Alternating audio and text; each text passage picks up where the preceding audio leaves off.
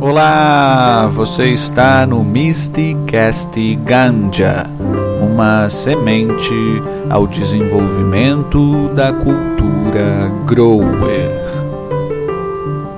Matéria da CNN Brasil Business diz aqui que Uber Eats passa então a permitir a entrega de maconha recreativa para usuários no Canadá. Segundo a empresa, essa iniciativa vai ajudar os canadenses a comprar cannabis legal e segura combatendo ainda o mercado ilegal que corresponde a cerca de 40% nas vendas do país, como a gente vai ver. A Uber Eats vai permitir que os usuários possam fazer pedidos de cannabis em Ontário e os clientes vão poder retirar os produtos nas lojas mais próximas da Tokyo Smoke, que está licenciada lá no Canadá. O país já é legalizado o uso recreativo há mais de três anos e a tentativa então é controlar ainda uma parte das vendas as vendas de cannabis no Canadá totalizaram 4 bilhões em 2021 e devem crescer para 6,7 bilhões em 2026. Continuaremos observando as regulamentações e oportunidades de perto,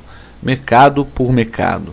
E conforme as leis locais e federais evoluam, exploraremos oportunidades com comerciantes que operam em outras regiões, disse o porta-voz a Reuters.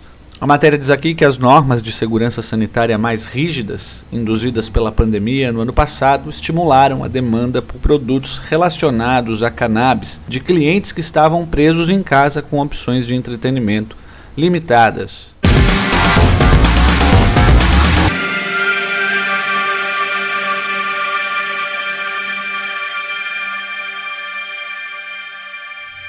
Matéria do site da Veja diz aqui que o pioneiro da maconha medicinal no Brasil é homenageado em São Paulo.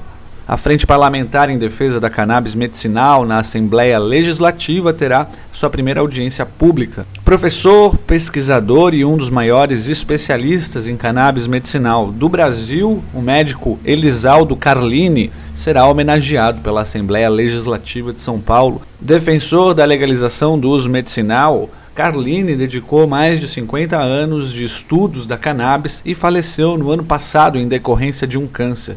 Na audiência pública do grupo, com a presença de médicos e especialistas que debaterão as principais dificuldades enfrentadas pela comunidade acadêmica e científica no Brasil para obter avanços em pesquisas e na expansão do uso medicamentoso.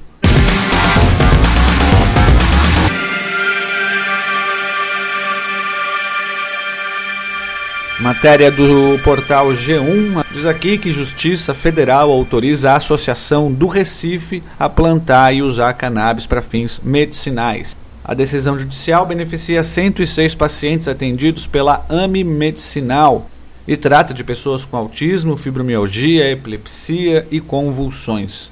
Apesar de o uso medicinal da maconha estar previsto em lei, aprovada em 2006, Ainda há uma falta de regulamentação que levou a recentes decisões judiciais autorizando pacientes a cultivar cannabis para tratar diversas patologias. Além do habeas corpus preventivo para cultivo caseiro, outras duas associações de pacientes no Brasil já conseguiram autorização por liminar para cultivar e produzir remédios para os seus associados. Um outro argumento citado é que a decisão evita que ações judiciais sejam movidas para fornecimento do medicamento pelo Sistema Único de Saúde, o SUS, onerando assim os cofres públicos. Os medicamentos à base de canabidiol já existem no mercado, mas a questão dos preços ainda torna não acessíveis a maior parte das pessoas que precisam. O Giro da Ganja vai ficando por aqui. Até já!